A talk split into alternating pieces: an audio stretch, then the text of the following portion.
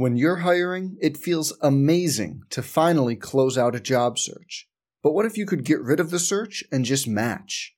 You can with Indeed. If you need to hire, you need Indeed. Indeed is your matching and hiring platform. With over 350 million global monthly visitors, according to Indeed data, and a matching engine that helps you find quality candidates fast. Ditch the busy work. Use Indeed for scheduling, screening, and messaging so you can connect with candidates faster. And Indeed doesn't just help you hire faster. 93% of employers agree Indeed delivers the highest quality matches compared to other job sites, according to a recent Indeed survey. Leveraging over 140 million qualifications and preferences every day, Indeed's matching engine is constantly learning from your preferences. So the more you use Indeed, the better it gets. Join more than 3.5 million businesses worldwide that use Indeed to hire great talent fast. And listeners of this show will get a $75 sponsored job credit to get your jobs more visibility at Indeed.com slash BlueWire. Just go to Indeed.com slash BlueWire right now and support our show by saying you heard about Indeed on this podcast. Indeed.com slash BlueWire. Terms and conditions apply. Need to hire? You need Indeed. Hey, it's Kaley Cuoco for Priceline. Ready to go to your happy place for a happy price? Well, why didn't you say so? Just download the Priceline app right now and save up to 60% on hotels. So, whether it's Cousin Kevin's Kazoo concert in Kansas City, go Kevin, or Becky's Bachelorette Bash in Bermuda, you never have to miss a trip ever again. So, download the Priceline app today. Your savings are waiting. Go to your happy place for a happy price. Go to your happy price, Priceline. You're listening to From the Chair, and I'm your host, Mike Hamilton. Join us each episode as we talk to athletic directors from across America. We're going to talk about topics like leadership, career development, issues of the day, and I can promise you we're going to have some fun along the way too. So sit back, listen in, and let's dive in. Let's go. All right, friends, welcome into this week's episode. I got something a little different for you this week. You know, normally we talk to athletic directors, but on occasion we have either talked to a legendary athletic director or maybe someone from the industry that has great bearing on what's happening on college campuses. You may remember we've had Tom McMillen from LEAD1, we've had Patti Phillips from Women Leaders, and we've got some other ones lined up. And today, it's a real honor to have the executive director of the WBCA and a friend, Danielle Donehew, with me. Danielle, how are you doing? I'm great. It's so good to see you, Mike, and excited for our conversation. Well, I think uh, what your work, uh, let me say this the, the, the career track that you've been on, and then couple that with the work that you're doing, I think that those who listen to this regularly will find it uh, to be very helpful and entertaining and, and worth the time to, to sit back and listen. I told you I want to do a quick flyover of your of sort of your career track, and then we'll kind of go back and, and ask some questions relevant to some stops along the way. You're a Georgia native. You played basketball at Georgia Tech. You were uh, had a number of accolades while, while you were there as a student athlete. I think it's interesting that you have a, a, bachelor's degree in engineering. We'll touch on that maybe in just a few minutes. And then you went on to graduate school at the University of Tennessee, and that's where our interaction occurred. First as a GA for Coach Summitt, and then as the, the director of basketball operations for a number of years there. At that, after that, uh, I think you had a couple stops, uh, assistant or associate commissioner at the Big East and the American, and then were very much involved with the early stages, early launch of the WNBA's Atlanta Dream franchise in Atlanta, and had a leadership role there for quite some time as well. Obviously, now you're with the WBCA, only the third executive director in WBCA history. I think you come into this role at a time that's it's at a critical juncture for the future of the sport, and I know we'll talk about that as well. So did I get most of the highlights?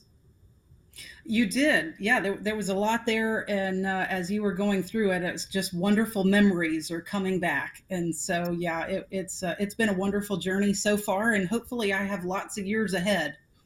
Yeah, so I, I, do. You know, obviously, I'm kind of in a little bit of an interesting position in that that I was at the University of Tennessee for the time that I was, so I know what a an honor it was to work alongside Pat and to be part of her staff and I'm curious. Uh, I, I, never have asked you this before, but you know, you, you get a bachelor's degree in engineering, and then you you come to University of Tennessee in the, your graduate uh, assistant role first before becoming the DOBO. You know, I'm I'm imagining that Pat had a lot of folks that she could choose from to to be her grad assistants. And, and obviously, I know you to be extremely bright and uh, on top and uh, top of your game. How did the connection with Coach Summitt occur to actually bring you to the University of Tennessee? Well, that's a good question, and not everybody knows this answer. Um, when when I was a sophomore in high school, that was when recruiting started to really pick up. Um, I was a, a, a multi sport athlete, but I was hoping to get a scholarship to play basketball in college. And there were other um, student athletes on my team that wanted to do the same thing. And, and one, uh, one standout student athlete, her name was LaShonda Stevens. She was one of the best players in the nation and so everybody was excited about LaShonda. And luckily, she was my teammate. And as we were beginning the recruiting process, um, when I was a sophomore, we were both sophomores. Um, Pat was very clear that she would be offering LaShonda an opportunity to play at Tennessee, but she would not be offering me one, um, that she had other people in mind. And I was so uh, I was I was impressed. I was a little hurt. You know, it stung a little bit. I was like, I, am still not as good as I can be. Wait, don't make your decision already. I'm just a sophomore. But um, Pat was very direct, and I really appreciated that. And I knew um, just from the very beginning of of getting to know her. Um, she was a, a, a, wonderfully direct communicator and she said you know i think you can play in college it just won't be for me and i wish you great luck and then as as time went on, fortunately, um, LaShonda did have a scholarship at Tennessee. She played for Pat, and they won national championships. It was wonderful. Um, I had an opportunity to play at Georgia Tech. I had an incredible collegiate experience, and during that time, in the summers, I would go and work Pat's camp. I was a camp coach, and I would get to hang out with LaShonda and get to make a little money and um, work her camps. And that's when I got to really know Pat, and that's when she actually really got to know me. And so when I was graduating from Georgia Tech with a, a degree in industrial and systems engineering, my mom and I had a conversation about oh my goodness, what do I want to do? And and and and we really were excited. Uh, my my passion certainly was sports and basketball.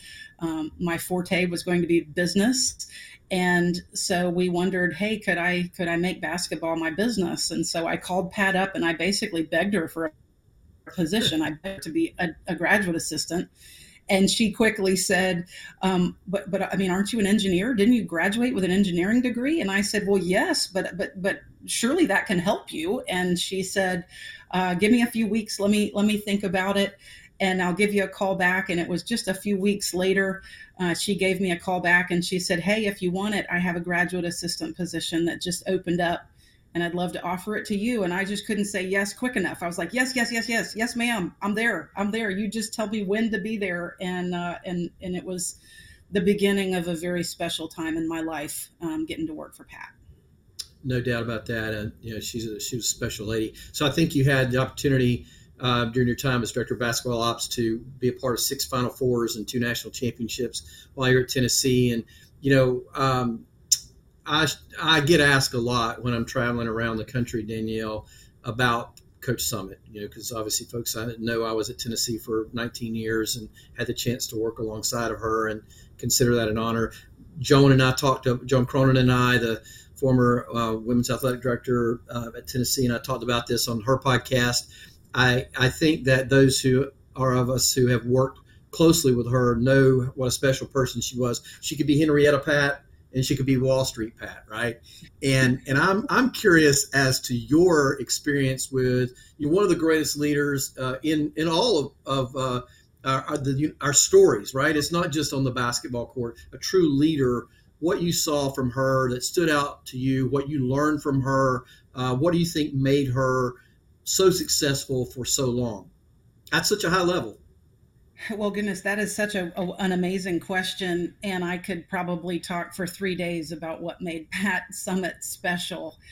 Um, the highlights for me, if I had to boil it down, um, it was it, it was intense.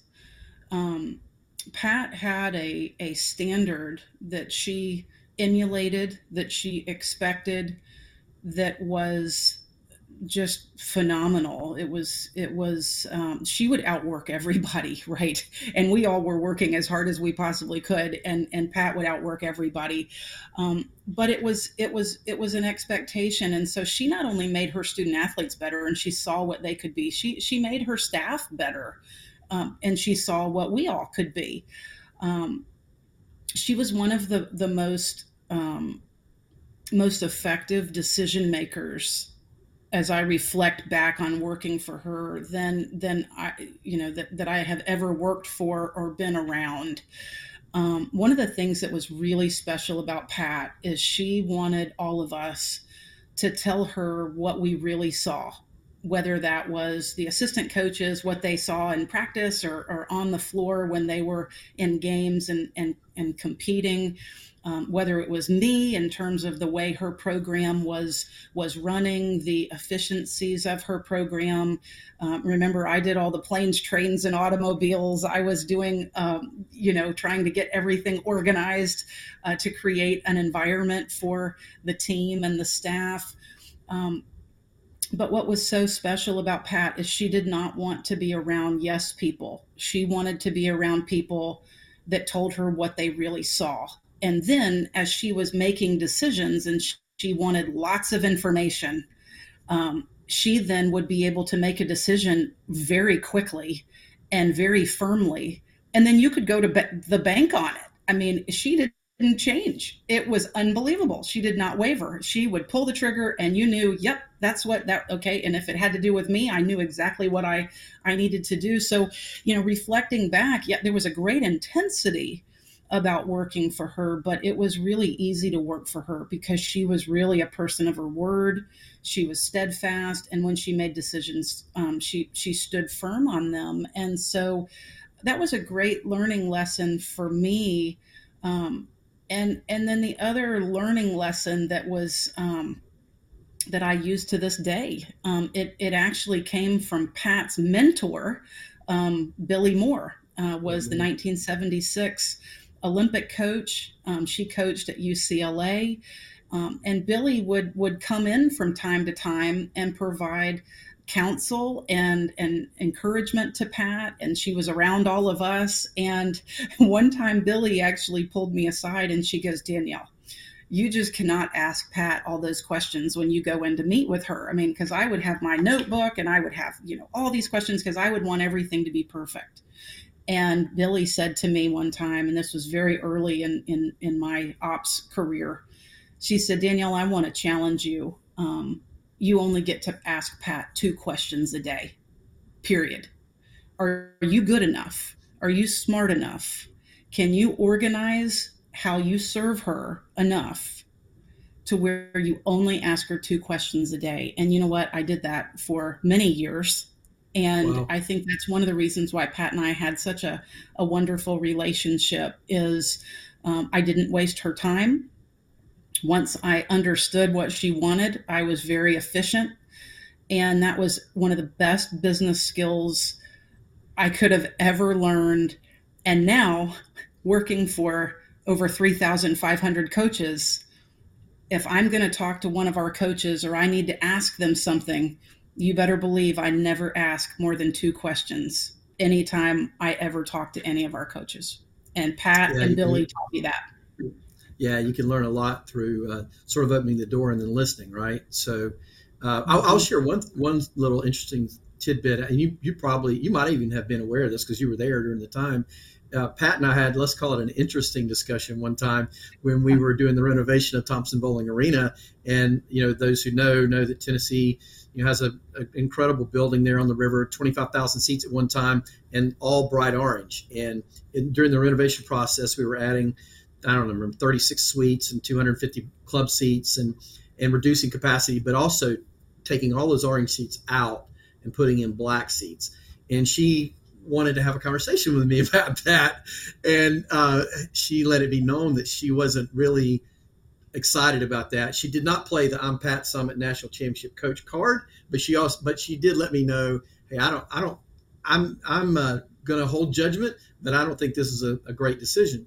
Well, uh, you know the rest of the story, right? We we did the re- arena renovations and it really did create a totally different environment in that building, um, you know, structurally and visually. And to her credit, this is again, I think this te- is a testimony to the kind of person she.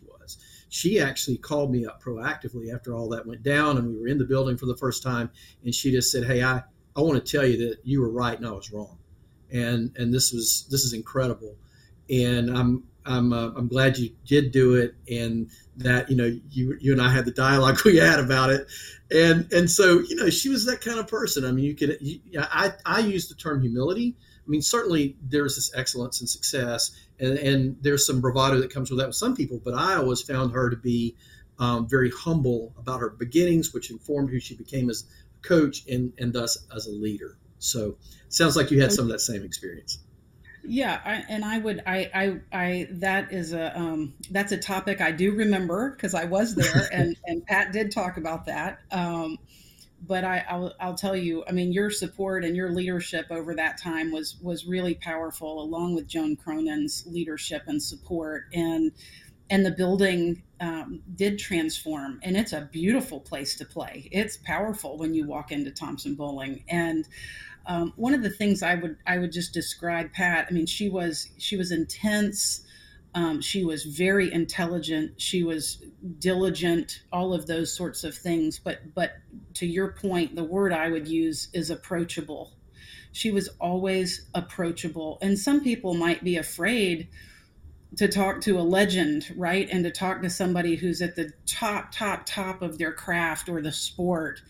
Um, but Pat was always approachable and she wanted to be approachable and she wanted to talk to people and she wanted to participate, right? Some coaches would have said, Oh, go do whatever you think. But no, I mean, Pat wanted to know all the details of just about everything. I mean, she she really cared and she was a, an incredible steward of of the Tennessee uh, women's basketball program um, for for 38 years and and really set the standard, I think um, for the women's game for all coaches. I mean, I hear today as I'm serving our nation of coaches so many references to Pat's example over so many years. And it really is special for those of us that that that got to know her personally. Yeah. We're going to come back to the end of our conversation today and talk a little bit about the Pat Summitt Foundation, which I know you're instrumental in founding. And and uh, but I want to I want to before we get go there, um, I very sort of in a short time frame, let's talk a little bit about you. You chose to leave Tennessee and go into the conference office environment, and you were at the Big East and you were at the American. I don't know if you had aspirations at the time. Maybe you wanted to be a commissioner, and then and then you eventually work your way back to Atlanta, and you're on the forefront of um, the birth of a of a successful WNBA franchise in the Atlanta Dream. You you were again in a leadership role there for quite some time as well. That segue from you know, being a director of basketball operations, you're on the bench, you're on the university campus, working with one of the greatest coaches of all time, arguably, you know, one of the top couple of women's basketball programs of all time, and then you go into the, the league office, you know, seemingly, you know, it's in a different geographic footprint, and then you eventually turn back to your, I'll call it your home of Atlanta, and and work in professional basketball. Um, the learnings from that period of time, and maybe what what you saw as your trajectory um, because I think that may will you know if you think about it when we start to talk about the WBCA in just a moment, stacking your career as a student athlete uh, in Atlantic Coast Conference, great school, then you're you're on the staff of a, an elite brand basketball program, then you're in the league office where you're working on your media rights and scheduling and all those kinds of things, and then you return and you're in professional women's basketball and I think all those inform what you're doing today. But I'd like your perspective of that segment of your career before we get to the WBA, WBCA role. Okay, well, that was a it was a fun time of of my life, and uh, I did learn a lot. And I, will just, you know, clarify. I, I left Tennessee um, to help start the Atlanta Dream. So that was my my first step out of Tennessee. I got it in and, reverse. I got it. Yeah. And thankfully, um, that was a project that kind of fell in my lap from a sorority sister. Um, I was a Phi Mu at Georgia Tech, and and she was a businesswoman in Atlanta, and there was a group of of business women in Atlanta that were trying to stand up a team. And so they recruited me to help them. And Pat was supportive of that. Um, and so I was I was helping them while I was still at Tennessee, and then they offered me a job. And as the great mentor that Pat was, she pushed me out of the nest, and she said, um, "Danielle, there's nothing more I have for you, and I think you can be more." And so, uh, you know, you can always call me, and uh, I'll, I'll, I'll be in your corner and but I'm, I'm I'm going to push you out of the nest. And and so it was it was an exciting time for me to go to Atlanta. The the, the Atlanta dream um, was really exciting because I, I, grew up in Atlanta right? It's my hometown. Um, we we started with with a blank piece of paper and built this franchise we had great league support. We had incredible business leaders in atlanta behind the team. It was a lot of fun. Um, i learned a lot about an expansion draft which means you start the team with players number 6 through 11 from all the other teams. So we didn't even have a starter to start the team. And the amazing thing was was we we were number six in attendance right out of the gates and then in the second year we were in the playoffs. And so i think we had something really special. Our head coach and general manager was Marynell Meadors um, which a lot of tennessee people will recognize that leader that former coach. Um, very very uh, decorated coach an amazing mentor for me also um, but the Atlanta Dream was really exciting. It was fun to build. Uh, we were changing ownership groups, and that's when the Big East came and and recruited me up to Providence, Rhode Island, and and the Big East was an opportunity for me um, where I actually got to serve 16 teams at one time. Um, and one of my coaches was Geno Auriemma. And so people would always ask me, Oh my gosh, you know Pat, and you know Geno and what are they like and what's what's really amazing is they have so many similar qualities um, I, I learned very quickly that Geno was so talented, a great businessman. And when I was serving him from the conference office, he was he was wonderful to deal with. He was he was easy for me to deal with. Um, he always responded quickly. He cares about the game. He wanted to grow the game. He was all in to help the Big East be the best that it could be. Um, so I had a wonderful experience with Geno and all the other coaches that were in the league. That you know, if you want to um, talk about star power at the Big East. This was Jeff Walz, Vivian Stringer, Mike Carey, Harry Perretta, Geno Auriemma, at this time, Agnes Berenato, um, Quentin Hillsman, uh, uh, Kim Barnes Arico, Terri Mitchell. I mean, we had just wow. unbelievable assortment of coaching talent and and i learned very quickly um, how special it was to try to have 16 teams all grow at the same time right? And and that was it was powerful. And and the big east certainly was um, you know founded by uh, Dave Gavitt, and certainly the, the people in the conference office that followed him and um, and and hired me and and that I got to work with. They were incredibly talented um, administrators and executives, and they taught me. They taught me a lot. Um, as we went through conference realignment, boy, that was another lesson um, that people could leave, and and that um, that change is inevitable, and you have to roll with the change. And uh, we became the American, and and and after figuring out how to rebrand and reposition those remaining members and, and go out and, and get new members. Um, it's it's amazing for me to see the changes that are happening and, and continuing to happen for that matter. Um, but my coaches, when when I when I was recruited then to consider the WBCA opportunity, and this was over nine years ago. I can't believe I've been here nine years now. Wow. Um, it was the coaches that were uh, encouraging me to consider this opportunity. And, and when I interviewed, um, I had actually worked with 51 different head coaches. And um, now I, I, get to serve over 3,500. And um, I, am so thankful for it. I'm a product of our sport.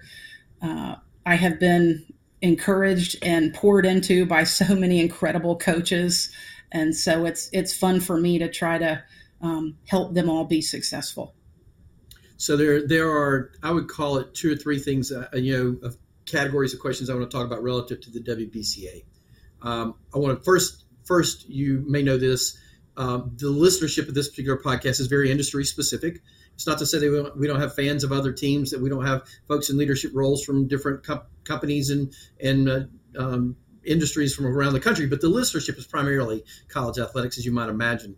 So you're going to get the chance to speak to athletic directors, senior associate, deputy associate, you know, all through the gamut of folks that work in college athletics. And so uh, I have two or three very specific things I want to talk about. First is this is your opportunity to share. You've already mentioned that you have 3,500 coaches that you're working with. The role of the WBCA that the folks who listen to this podcast hopefully need to understand and resonate with. Yeah, the, the role of the WBCA is is to certainly serve our coaches and help our coaches be as good as they can be, help them um, you know be able to thrive for their careers as coaches right we we have three kind of buckets that we we work within um, the first bucket and and we're we're doing this constantly is is providing information and education. You know we want our coaches to know what is going on right? And boy there's a lot going on right now. So just providing communication lines providing education for so many different skills the the role of the coach continues to evolve the the pressures of what the, our coaches are dealing with continue to evolve. And so we want to make sure we are providing um, encouragement support education to help them be their best. Um, a second role is to make sure we are representing the voice of the coach to all the different governing bodies of the sport so we work um, very closely with the NCAA, um, with the WNBA, with the National High School Federation, with USA Basketball. Um, if, if it's a governing body, we want to have a great relationship with them and we want to always provide the perspective of the coach. And certainly it's it's it's in order to help those governing bodies have the pulse of the sport and make great decisions. And we want to be helpful in in helping the sport continue to evolve and and and for everybody to make great decisions. Um, the third thing that we do that that has been very important over the years is we have a very extensive awards program and and the reason we have that is is so that all of our awards are selected by vote of the coach so you you may um, realize you know what a what a big deal to be named the coach of the year because that means your peers your competitors actually selected you as the best that year right? That's huge. Um, the the the wade trophy that's the heisman in women's basketball. And the wade trophy is the oldest and most historic player of the year award in our sport. Well we we um, that's our award.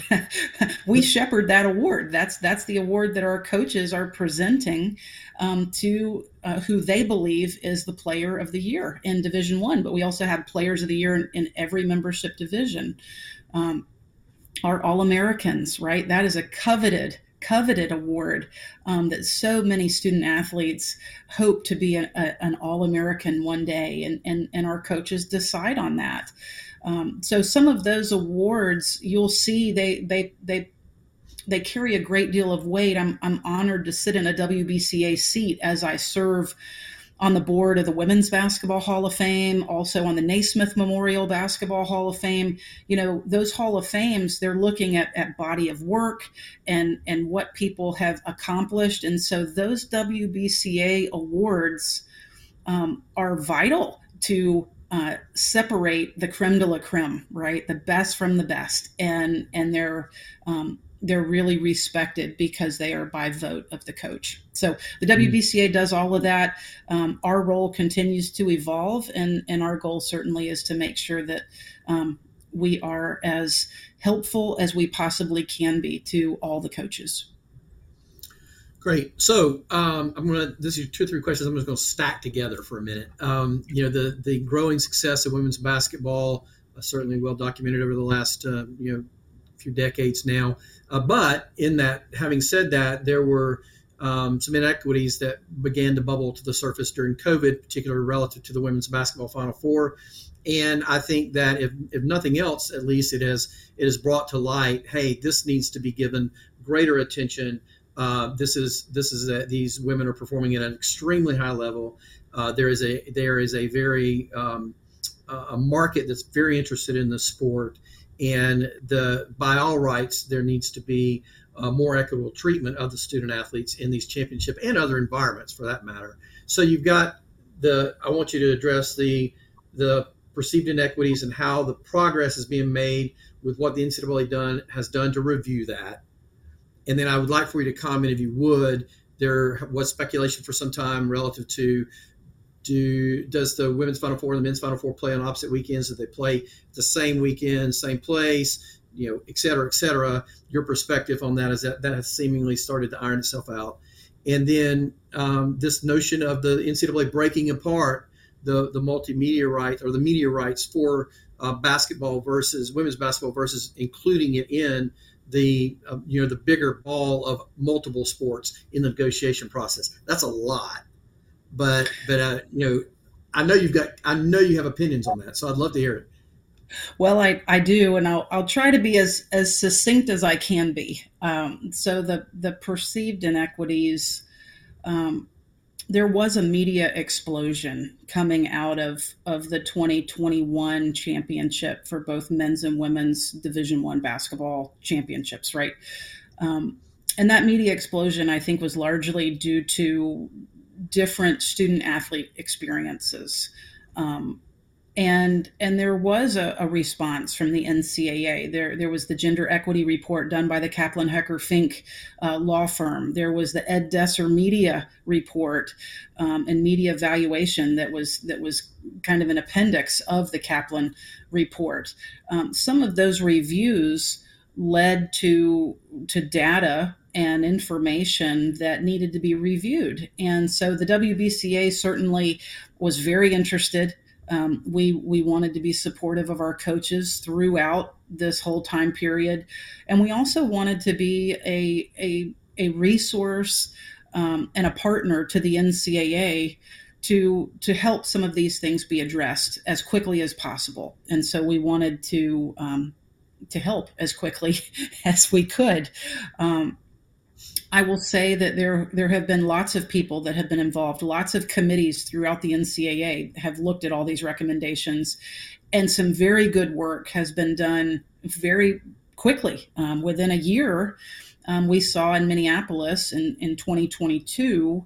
Um, a, a, equitable student athlete experience for men and women. We saw greater marketing and branding. We saw the women's tournament go to a 68 team field.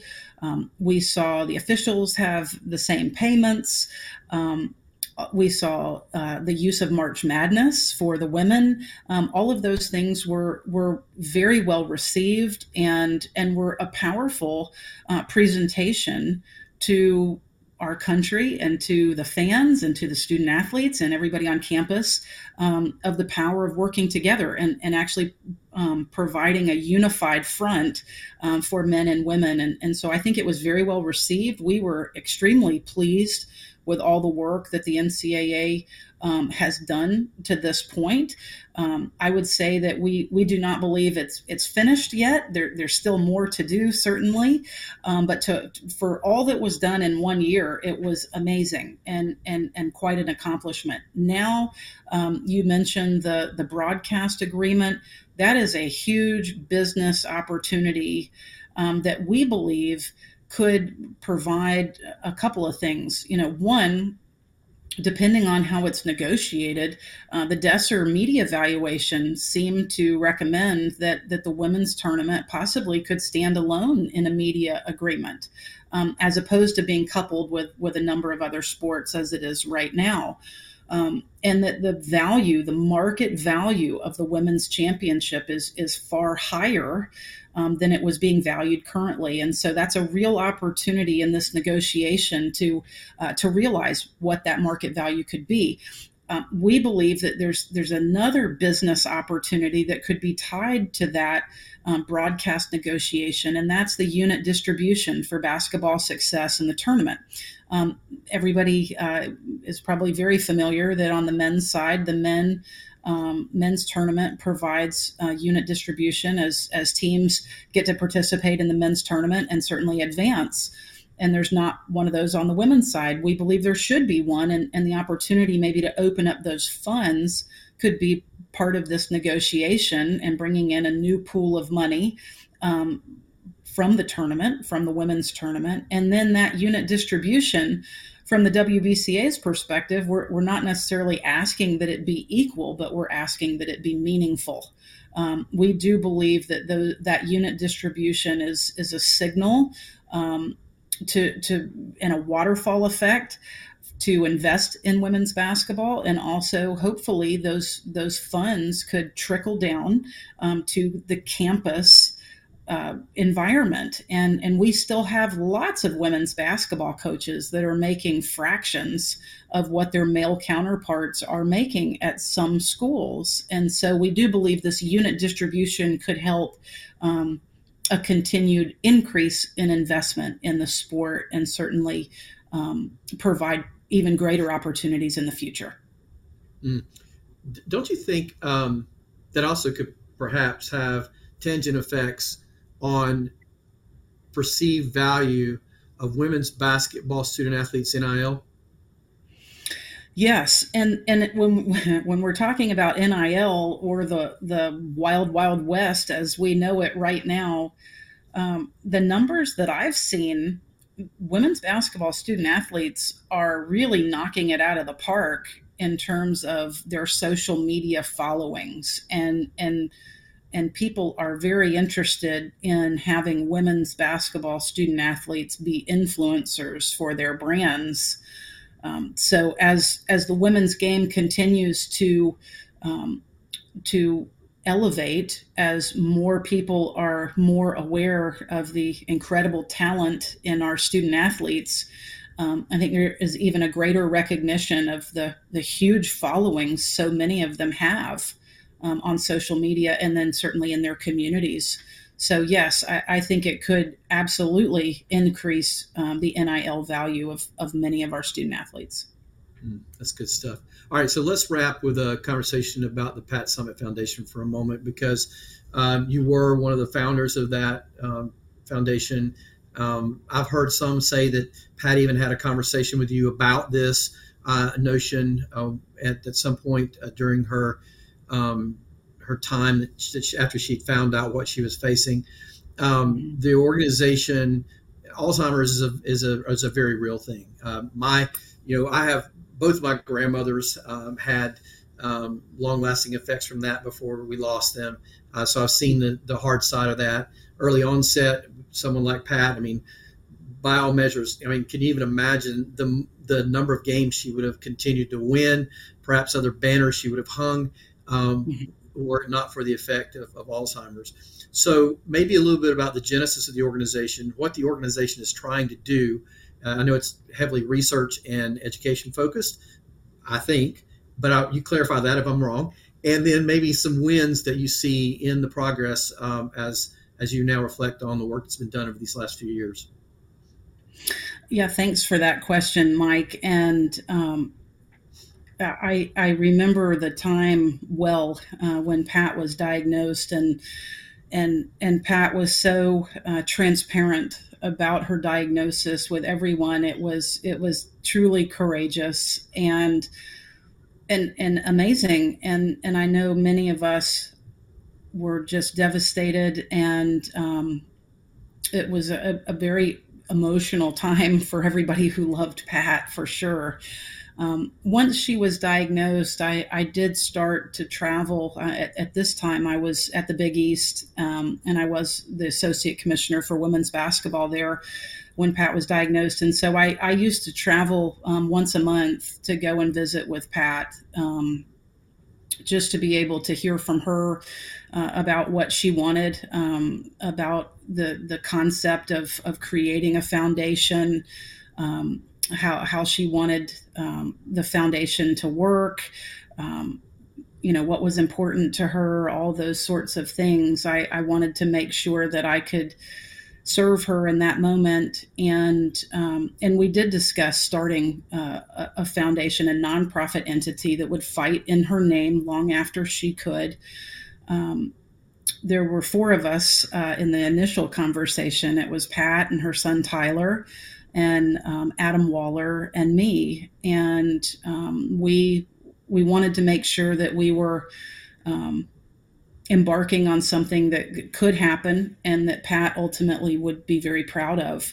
Um, very quickly, we uh, we we wanted to be surrounded with some great talent and great leaders, and um, we went and, and talked with um, Jim Haslam to be our first chair of the board. Um, and Mr. Haslam was gracious and said, absolutely. Um, we talked to Joan Cronan very fast. Joan um, is a force uh, nationally and loves Pat and, and has continued to be a tremendous leader for the foundation. Um, but Pat's vision, as as we were getting started, she she cared about three things. Um, one was she wanted to go after the cure. Period. Um, Pat was competitive, and she was like, somehow this thing needs to go after the cure. Um, number two, she wanted to serve the actual patient that was going through this. And then number three, she also wanted to support the caregivers because she was beginning to learn the incredible weight of, of the caregivers in, in caring for someone that they love that was dealing with this. Um, the foundation was started and, and that's how we launched. Um, it, we launched at the beginning of, of her last season at the Baylor game. Um, and she coached one more season and then she retired. Um, pretty quickly afterwards, you know, one of the strategic initiatives was to work closely with UT Hospital in the formation of the Pat Summitt Clinic. That clinic is doing great work today. Um, there are scientists there um, that are doing exactly what Pat wanted going after the cure, um, caring for the people who need help, and helping the caregivers.